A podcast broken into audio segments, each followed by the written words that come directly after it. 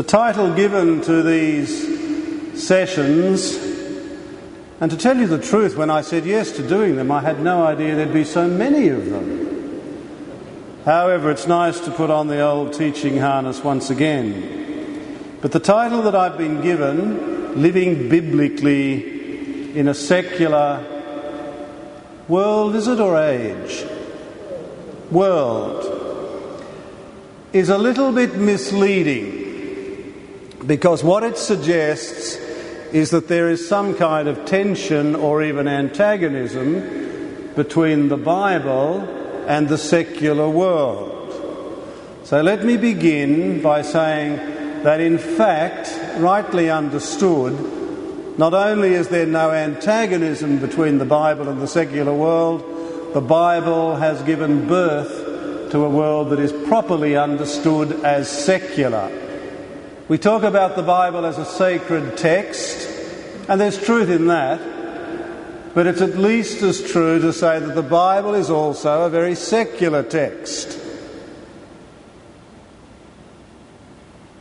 If you take the incarnation of God, when the Word is made flesh, what is the incarnation if it's not the secularization of God? The Bible, in all kinds of ways, desacralizes the, the pagan world. In the pagan world, for instance, gods were attached to places.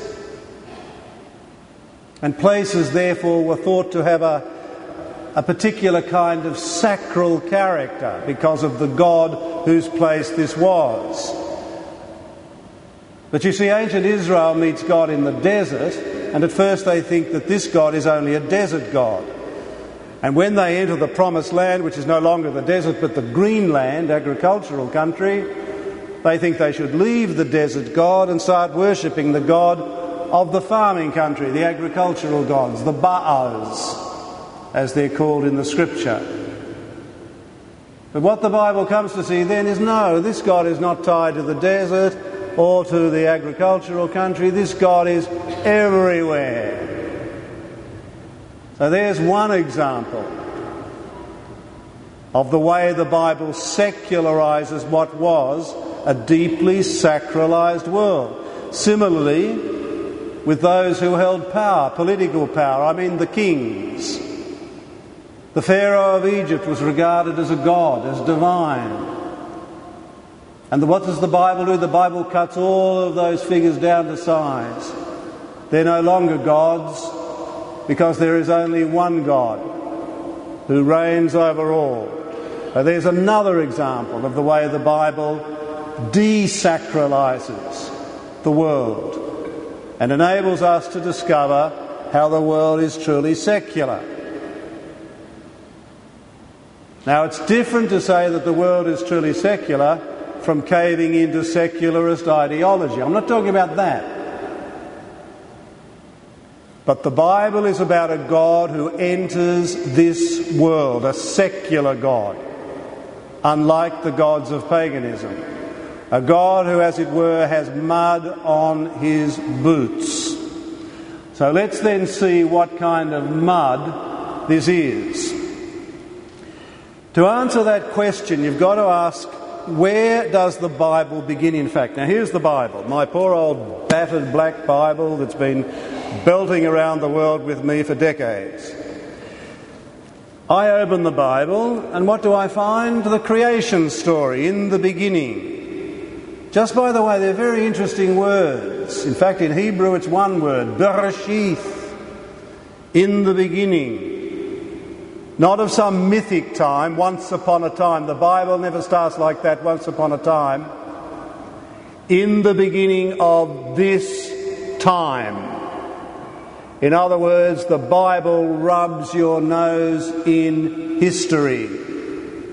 You're not allowed out of history the soil of human history into some mythic or fantasized world. The Bible rubs your nose in the truth, the facts of this world. In the beginning of this time, history. It's there that you have to find the real God if you're going to find God at all. Don't try and escape into some fantastic world, some phantasmagoric, mythic world. You'll never find the real God. You'll only find the real God in real human history, is what the Bible says. Although when I open the Bible on the first page I see the creation story, or one of the two creation stories, it's intriguing, isn't it, that the Bible begins with two quite different creation stories. It doesn't make any attempt to combine them or to stitch them together. It simply puts them side by side. Genesis chapter 1, Genesis chapter 2, they are quite different accounts of the same event, the creation. You find the same thing at the start of the New Testament, where we have four Gospels. Now, why didn't they just take the best bits of the four Gospels and stitch them together? It would have been much simpler, wouldn't it? Terribly confusing Matthew, Mark, Luke, and John. So, why do we have two creation accounts at the start of the Old Testament and four accounts of the Jesus phenomenon at the start of the New Testament? The answer is the Bible is profoundly anti totalitarian. It's a crucial point. What do I mean by totalitarian? The Bible utterly resists the claim that there is only one right interpretation of the great fact and mystery of creation, and there is certainly no one right interpretation of the overwhelming fact and mystery of the Word made flesh. There are only different angles on reality.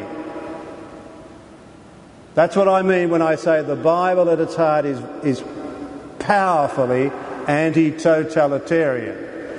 And that's one of the reasons why the totalitarian regimes of human history, up to this very day, what's the first thing they do when they seize power? They ban or they burn the Bible because they know the power of this text in a way that even we believers perhaps do not. These words create worlds. You see, in the beginning, God creates. But how does God create? How does God bring light out of darkness? Something out of nothing. Order out of chaos. God speaks. God said, light, and there was light. That's power. So words create worlds, and the totalitarian regimes know it. That's why they ban or burn the book. The fact that the Bible begins with the book with the creation, Genesis 1 1, doesn't mean that that's really where the Bible begins. So as we begin our journey of formation, let's look at the question where does the Bible in fact begin? And the answer, unquestionably, is that the Bible begins with the fact of the Exodus. That's where it all begins. And that's where we begin this journey. Now, I'm talking about an historical event. Again, not in some mythic world. We're talking about an event that happened in human history. Now, it's hard to know exactly what that event was. But whatever it was, we know that it was the liberation of slaves against all the odds. The way the, the Bible tells the story doesn't give us just the facts, the whole facts, and nothing but the facts. The Bible doesn't do that. Now, some people say, well, it's not true. Uh, because it doesn't give us the scientific facts of how creation happened, it's not true. But the Bible moves at another level. The Bible isn't interested just in the facts, what happened, it's interested in what the facts mean. It's a different point. So, not just the facts, but what the facts mean. And, and what the Bible would insist is that unless you come to that point of what the facts mean, you'll never understand the truth. See, if you take the death of Jesus, there was the fact Jesus died on a cross, he was brutally executed. Everyone saw it. The question wasn't what, what happened. They all, had, they all knew what happened. The question was, what does it mean? We know that the creation has happened, but what did the creation mean? So the question of meaning is what drives the scripture. Now, if we look at the Exodus, where the Bible begins, what can we say? We know that there were slaves working in Egypt. Every imperial power needs its slave class. It was true in the ancient world, it's no less true now. Slavery takes different forms, but it's always the same thing. This group of slaves, not really a people, a loose knit sort of mob, they are eventually allowed to go into the desert to worship their God by an initially very resistant Pharaoh. You know the story. Off they go, the children of Israel. Pharaoh then changes his mind and says, I need the slaves back. Go and get them. The imperial economy of Egypt needs them. So, Pharaoh escapees, and the escapees find themselves caught between the devil and the deep Red Sea. They're gone. This God, whom they thought would set them free, has in fact led them into a trap. And then, against all the odds, the walls of water open, they pass through into freedom, and Pharaoh and his army are drowned in the sea. That's the story as it's told. It might have been, in fact, that Pharaoh and his army got bogged in a sea of reeds. Who knows? The Bible, though, tells the story in a way that is very grand because what it, what it is laying before us is what that event meant. It wasn't just the way it seemed to be. The truth of that event was that God intervened to do the impossible, and the God of the Bible, the only thing God is good at is the impossible. God had intervened to do the impossible and set those slaves free. Now, that's where the Bible begins. In the Old Testament, there are 613 commandments. Now, you think it's tough being Catholic. 613 is what the rabbis compute. But if you said to the rabbi, Rabbi, 613 is too many, I am a simple man, how many commandments are there really? And if you pressed him hard enough, he would say, There are ten. The 613 can be boiled down into 10. And he wouldn't call them commandments as we do, he would call them the 10 words, the 10 devarim. And why would he call them the 10 words? Because in the beginning, how did God create, bringing light out of darkness? God used a word, light and these ten words, spoken by God and communicated through Moses, have the same effect. This time, not just bringing light out of darkness, but bringing slaves out of Egypt. Now, this is where you see that the Bible interprets us before ever we interpret the Bible. Now, this is a critical point if you want to understand what it means to be or to live biblically. I don't know how many times I have held up the Bible like this, waved it like that, and said to people like you, students of mine, this is your life. Now, unless you understand that, you'll never reach the point of living biblically because the Bible will always be once upon a time. And it's not. It may tell stories that reach back into time, but they are stories of your life. So if the Bible begins with a story of slaves set free against all the odds by a God who specialises in the impossible, what's it saying about us? How is the Bible interpreting us? The Bible is saying that you are, and I am in some way, a slave. Now, if you don't think you're a slave, go and read Barbara Cartland. Nothing wrong with Barbara, but if the Bible is only a powerful text for those who accept the strange interpretation that it makes of the human being, that all of us are in some ways in Egypt subject to Pharaoh who says more bricks, no straw. So the question at the head of Scripture is how are you a slave? Good question in Lent. How are you in Egypt? What is your Egypt? What is your Pharaoh? Some of them are obvious, but sometimes Pharaoh is not obvious. Pharaoh can dress up in all kinds of ways and look like something else. So there, there is the question. The Bible interpreting us, saying that you are a slave. And you are a slave who inhabits a world where the logic of Pharaoh seems to rule. And what is the logic of Pharaoh? Once a slave, always a slave. Dante inscribes over the gateway into hell in his great poem, The Divine Comedy, the words, Abandon hope, all you who enter here. Why?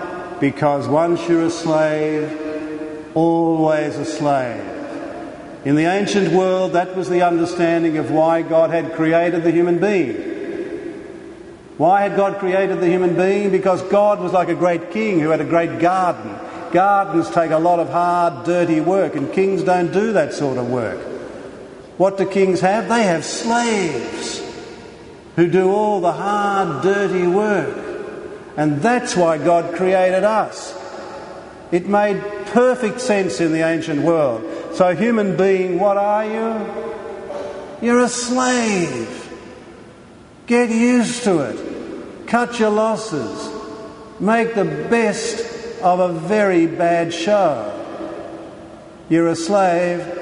Abandon hope, all you who enter here, so that Pharaoh is always the Lord of hopelessness. In the Bible, when God creates the human being, we're led by the nose into what seems to be the conventional understanding of who God is and why God created us and who we are for God. We're told God creates the human being and puts the human being in the garden to till it and to keep it. Genesis 2:15. So what's your job? Dirty work. Till and keep the garden. This God then seems just like all the other gods. Four verses later, verse 19, something extraordinary happens, and yet it looks so, so simple. We're told God is creating, doing animals today, big day. And God has just created an animal, and He says to the human being, Come here. You think you're a slave? I've got news for you. Come here, human being. Adam, earth creature. See that animal down there? Give it a name. And Adam looks at this wondrous creature and says, Dog. God says, Excellent choice. See what's happening? Here, the human being is using a word. Again, look, it's a word to order the chaos because that's what naming does. It orders the chaos. And that's what creation is. That's what God did in the beginning with a word. So, what is the human being now? Not a slave, but someone called by God into the circle of God's own ongoing creativity to order the chaos, bring light out of darkness, fullness out of emptiness, slaves out of Egypt, and even a dead man from a tomb. That's the logic, not of Pharaoh, but of God. And those two logics are mortally opposed from the first page of Scripture to the last. Human being, it doesn't matter what convention says, how often Pharaoh tells you you are a slave, that's a lie. The truth, in fact, is that you are a creature, you're not God. But you are a creature possessed of a unique and magnificent dignity that nothing and no one ultimately can take away because it's conferred by God. This was the whole key to the immense profusion of the pontificate of John Paul II. He wrote so much, he said so much, he did so much. But at the heart of it all, through 26 years, there was this grand simplicity drawn from the first page of Scripture. He was dazzled by the vision of human dignity that he drew from the biblical source. And this was a man who, because of communism and fascism, had seen the opposite triumphs of Pharaoh, turning human, promising freedom. They always do these ideologies, totalitarian ideologies. They always promise you freedom and deliver slavery. And you've only got to look at the evidence of the 20th century to see what I mean. Having seen all of that in all its horror and, and its brutality, demonic brutality, John Paul II, like many others, but he was a classic, dazzled by the vision of human dignity, created in the image and likeness of God, not a slave, but a co creator called by God to share God's work. So the God who is Logos is also, and more especially, Dialogos. God wants to enter into partnership with us. I mean, it's an incredible judgment on God's part, and it's cost him a lot. But God wants to enter into an ongoing creative partnership with the human being. Now, these early pages of Scripture are the key to everything else that follows, believe me.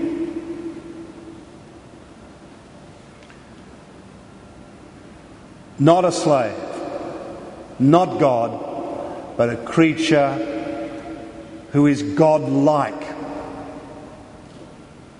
God like. That's the truth of who we are. And if you want to live biblically in a secular world that reduces the human being, sees one sliver of the truth and says that's all there is. If you want to live biblically in a secular world, then you have to see more and more of the dazzling truth of the human being as God has in fact created us. Come back to my eyeballing of the rabbi. I've got the rabbi down to 10 commandments. That's a lot better than 613. But if I press the rabbi in the right way, say, Rabbi, 10 is too many. I can't cope with 10. How many commandments are there, Rabbi? Eventually, he would say to you, there is only one. And the other 612, in fact, are elaborations, applications, or extrapolations. There is only one commandment, one word, devar, spoken by God. And here I take you to the heart of biblical religion as we begin our journey of formation. No extra charge. The way in which this one and only commandment is formulated in the Bible is very carefully done, and we've heard it just recently in the liturgy. It occurs a number of times in the Old Testament, but always with the same formulation. Let's look at it. It starts off I am the Lord your God. Sound familiar? Mm hmm. That's the first of three elements. I am the Lord your God. Now, you might be sitting there saying, well, that's obvious. That's sort of trite.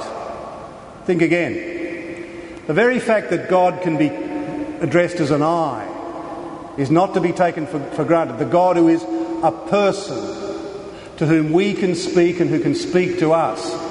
A lot of religions don't see God like that. Biblical religion does, but many other religions do not. So don't just sit there and take for granted that God is an I. That is extraordinary. I am the Lord. I mean, I'm in charge, I'm the Lord, your God. And the extraordinary word there is your. In other words, it presumes relationship between the God who is I and us. I am the Lord your God. Now, just, just think for a moment.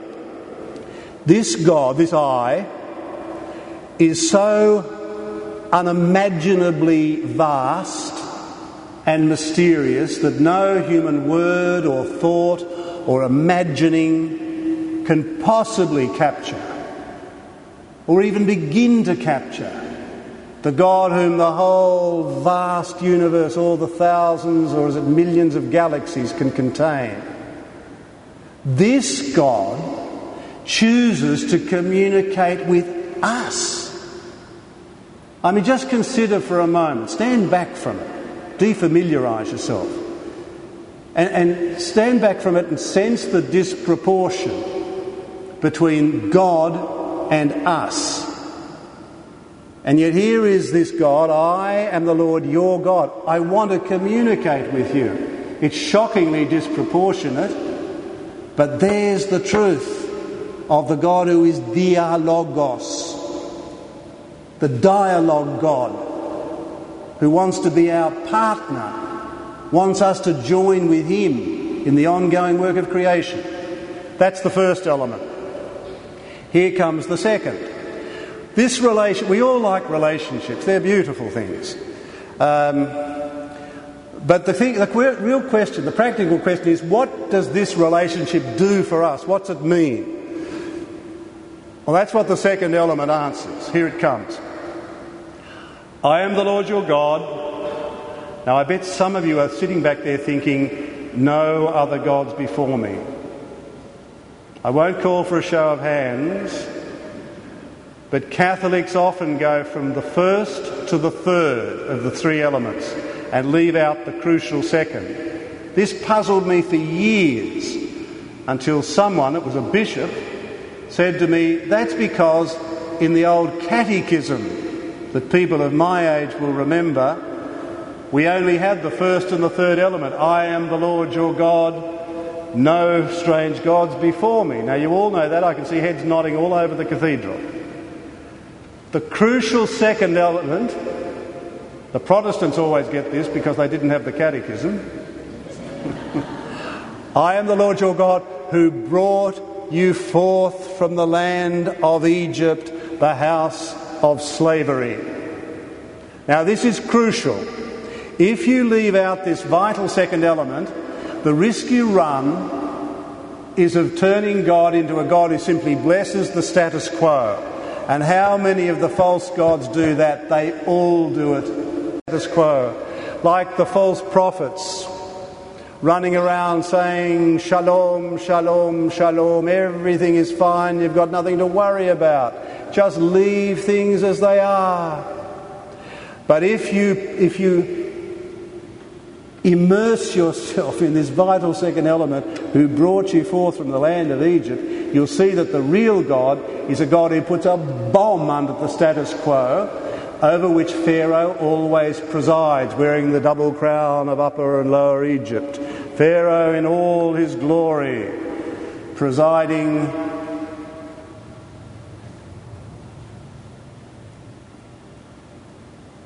over the status quo that leads to death. That Egypt. But here it is the God who, who, who relates to us in order to set us free. Now, again, secular discourse talks almost obsessively about freedom, personal freedom, individual freedom. It's one of the great cultural obsessions of a culture like ours. But you see, a lot of those things that promise freedom, like Pharaoh, lead to the opposite. They end up as new kinds of slavery. So that the haunting and persistent question in our heart is where am I going to find true freedom? And that's again where the Bible would say it is only this God, the real God, not the false gods who do the opposite, but the real God who can lead you forth from the land of Egypt, whatever your Egypt may be. There is no Egypt from which you cannot come forth. Now, we have a tendency to start drawing lines that become lines of hopelessness, to say this is not possible or that is not possible. Slaves cannot come forth from Egypt. Babies cannot come forth from barren wombs. Dead men cannot come forth from a tomb. It's all the same stuff. We say it can't happen. Or there's something in my life that cannot happen. There's something in the life of my family that cannot happen. There's something in the life of the church that cannot happen. There's something in the world that cannot happen. And a quiet hopelessness settles upon us, even a kind of despair, despite our strange smiles. And Pharaoh rules okay. There is no, according to Scripture, the logic of God, there is no Egypt from which you cannot come forth. The only question is how. There is no darkness from which light cannot be born, no barren womb from which the baby cannot come forth. There is no tomb from which dead men may walk. That's what the script, that's all secular stuff too. There's nothing spookily religious about this. It's all very, very secular. And it all happens in this world, not some phantasmagoric New Age world but in history, is what the scripture insists. What the Bible does then, oh, just by the way, the third element no other gods, no other gods. I know you have a penchant for those other gods because you're a human being. I can read it on your faces and sense it in my own heart. Now, why does this God say no other gods? It's not because God is insecure or somehow jealous, as we might be. No other gods. Who's God worried about? Not us, uh, not, him, not himself, but us. No other gods, my co creators, because the other gods either never let you out of Egypt or they take you back to Egypt. So God's not worried about himself, God's worried about us, and that's why the cry goes forth no other gods for your own sake. But you see, we have, we have a, a penchant to shoot ourselves in the foot. There's a suicide in each of us where we see the seductive false gods. They are, they are always seductive. They kind of sneak up on you. It's like the serpent in the story of the fall. Great story. This is your life. The serpent is very urbane, just slithers up and says to Eve, Did God say? Doesn't begin with a big speech, just a, a very polite question. Did God say that you should not eat of the fruit of the tree in the midst of the garden? So, so evil slithers, dresses itself up. Evil, the voice of evil, can be quite urbane. But evil it remains. The Bible then stands on a mountaintop. This is where it begins. And the mountaintop is the mountaintop of Exodus. Coming forth from Egypt. And from that vantage point of the Exodus, the Bible looks back to the moment of the creation and tells the story of creation as a kind of exodus, Look at the way the story happens in the scripture. In the beginning, God created the heavens and the earth, like all the other gods. The earth was without form and void, and darkness was on the face of the deep. So dark, empty, chaotic. These are the waters of chaos, the deep. So that's where the story starts that which is dark, empty, chaotic. That's Egypt. That's the barren womb. That's the tomb. Dark, empty, chaotic. And then we hear the first sound of the scripture. The Spirit, really better translated as the breath, ruach in Hebrew. It just means the breath. The breath of God was moving through the darkness over the waters of chaos. So, what is the first sound of the Bible? You ready?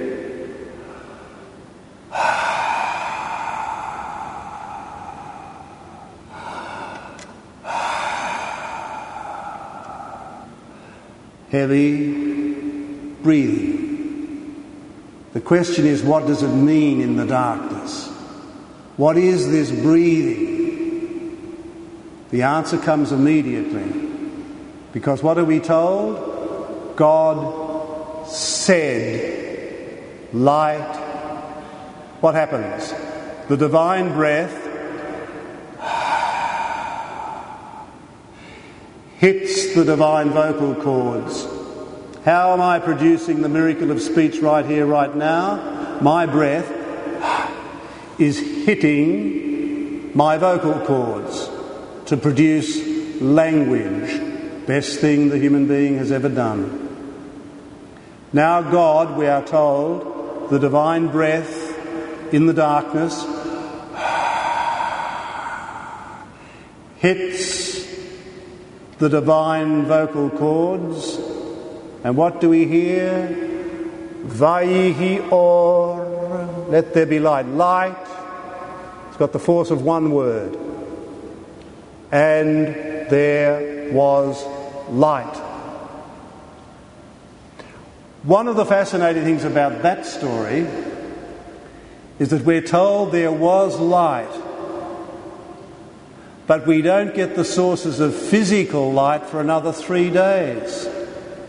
We don't get the sun and the moon and the stars for days.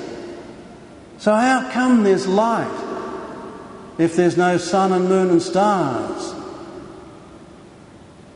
Has the Bible made one of its mistakes? I don't think so. What is the source of the true light that will never die? Your word is a lamp for my steps and a light for my path. There is a source of light that precedes the sources of physical light, and even after the sun, moon, and stars vanish, as the New Testament says they will, then coming on the clouds, we will see the Son of Man who is the light. Your word, He is the Word made flesh. He is the light. The Word of God is the true light. We don't need yet the sources of physical light because we have the Word of God which brings light out of every darkness. So, what looks to be a mistake of the primitives who just got it wrong is in fact a superb and superbly simple piece of theologizing. Theologizing about the Word of God and what the Word of God is and does. The Bible not only stands on the vantage point of the Exodus, the liberation of slaves, and looks back to the beginning and tells the story of creation as if it were a kind of Exodus where light comes out of darkness, fullness comes out of emptiness, and order comes out of chaos. That's an exodus in the beginning, but the Bible looks forward as well to the very end when history will, when time will come to an end, and the creation will be complete in that sense. But the New Testament takes the Exodus and makes it the key for interpreting the death and resurrection of Jesus. So the Bible looks two ways it looks back to the beginning and forward to the end. But the key in all of this is the liberation of slaves. Without that, you simply don't have a Bible. In that sense, what the Bible represents, and this is something we will explore further in other sessions, is hope. Now, it's about the one thing the human being can't live without. It's amazing what we can do without. But the one thing the human being cannot live without is hope. You kill hope and you kill the human being slowly or quickly. Take your pick. And again, I come back to totalitarian regimes. They absolutely depend upon the death of hope in their people. Abandon hope, all you who enter here. And if a secular world needs anything, it is a genuine hope, not these false cosmetic hopes that vanish like the mist but a real hope in this time, this history, this world, my life. Not some mirage, but real hope. But the Bible speaks of a hope that is born always and only out of what seems to be hopelessness. The Bible rubs your nose in what seems to be hopelessness. Therefore, the prime resource that we bring to a reading of the Scripture is our experience of what seems to be hopelessness. So, again, I ask the question, and it's a very Lenten question What is your experience of hopelessness? Where in your life, your family, the church, the world, do things seem to you to be hopeless? If you leave that behind when you come to the scripture, you will be exactly like those who say, Well, I'm not a slave. I don't need to be set free. Not for me. The Bible will have nothing to say to you. But what the Bible does is it takes you down into the dark, empty, and chaos. It takes you down into what W.B. Yeats, the Irish poet, called the foul rag and bone shop of the heart. My darkness, my emptiness, my chaos. Into the darkness, the emptiness, and the chaos of the world. This can sound bleak, but it's not. The darkness, emptiness, and chaos of the, of the church, the world, the whole lot. Why? Only there in order to discover the light. Because the only place you'll ever discover true light is at the heart of darkness. If you don't go down, you won't find anything. A lot of people never find God, the real God, because they look in the wrong place. They spend most of their life's energy either denying or running away from the darkness, emptiness, and chaos. Well, if you do that, don't expect to ever find the real God, you'll end up with some tin pot God who'll take you back to Egypt. Francis of Assisi, great saint, none of us would deny it. The greatness of Francis of Assisi is not preaching to the birds, you know, my dear birds.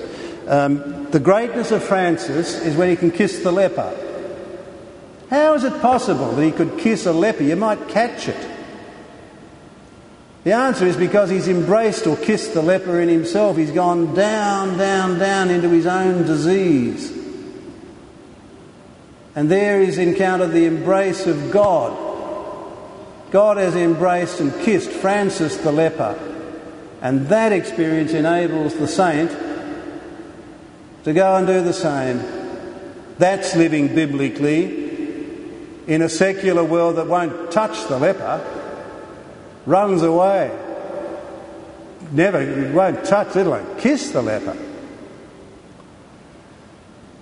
Another name that comes to my mind, and here I move to conclude for this evening, is the, the Jewish writer Elie Wiesel. Elie Wiesel had a less than privileged upbringing because he spent much of his early life, his young life, in Auschwitz. He was taken to the death camp with his family, and he was the only member of his family to survive. And when he walked out of Auschwitz, he, he made a vow to himself, even though he later became a, a distinguished writer.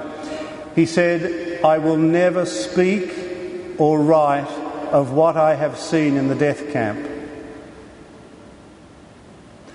Why? Because he said it would so trivialise the horror that it would be a kind of obscenity.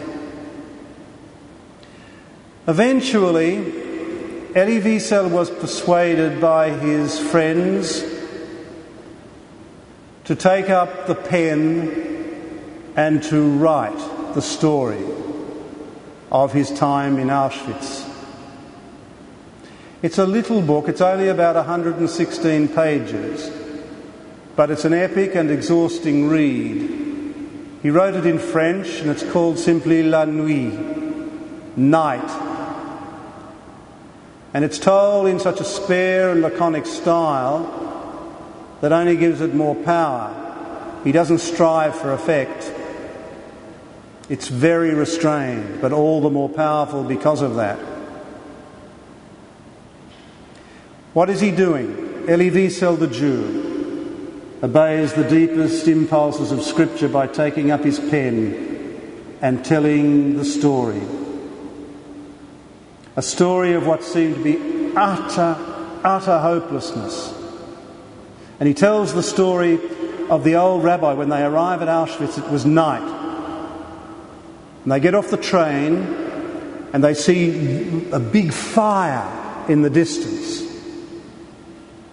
And they wonder, what, is, well, what are these flames? And he says, We moved closer to the flames, and as we came closer, we realized what was happening. Into the fire pit, they were being thrown babies. And Wiesel tells the story of standing there in horror and disbelief. And next to him there was an old rabbi with a big beard and a big fur hat. And he says that the rabbi, with empty eyes, simply looked, looked to heaven and said, It is the end. God has abandoned us. And all the evidence suggested that the truth was with the rabbi. This was hopeless. This was the final triumph of Pharaoh. And that's what Auschwitz seemed to embody utter, utter hopelessness. By the end of this book, there is no they lived happily ever after. But what has happened is Wiesel has rummaged through the ash heaps of Auschwitz in the search for an ember of hope. At the end of the book, there's just the slightest glimmer that there might be a future. For the man who had said earlier in his life, it is no longer possible to speak to God or of God. That's the kind of situation that the Bible draws you into. What seems to be hopeless. But there you discover the tiniest ember among the ashes, and eventually, as the scripture unfolds, the ember becomes a fire and becomes a great blaze that embraces the whole cosmos. That's the truth that the Bible speaks. The last thing I say is this the Bible is born out of two catastrophes. The first of them was the Babylonian exile that happened in 587 BC. But don't think it's once upon a time. When they were taken into exile by the Babylonians, the whole show seemed to have collapsed. God seemed to have abandoned us. Where was God now? What happened then by the streams of Babylon is not that they just hung up their harps and wept, but like Wiese, they began to work through their sacred texts and they got out their pens and they began to reorganize the bits and pieces, retell the stories. And out of that experience of catastrophe, there came this great hymn of hope, and that became the Old Testament. The New Testament obeys the same rhythm. It was born out of the catastrophe of the Roman destruction of Jerusalem that came in 70 AD. Rome, like the US in Vietnam, had bogged down in guerrilla warfare. And for years, they couldn't take the holy city. When they did, their vengeance was in proportion to the embarrassment that they had suffered. And it, the destruction in 70 was just demonic in its totality. Out of that catastrophe, the New Testament took shape as Christianity had to organise itself somehow, picking up the bits and pieces beyond the catastrophe. Judaism did the same thing, what was left of it. Both Old and New Testament then born of a catastrophe and asking the question have we got a future? Is there any hope? Deeply secular questions. And coming up with not just the bleak glimmer of an answer, but an absolutely jubilant proclamation of a hope born always and only out of what seems to be hopelessness. The great journey, and we will hear more of the journey as we move on, the great journey of Scripture is therefore a journey out of the world of what seems to be the world of illusion into the world of what is, into the world of truth. The world of illusion will always obey the logic of Pharaoh. The world of truth will always obey the logic of God. Pharaoh will make you slaves, God will set you free. There we begin to understand what it means to live biblically in a secular world. That's enough from me tonight, but we have only just begun, I warn you. There is a grand journey that lies ahead, but tonight we have set the ground. Thank you very much.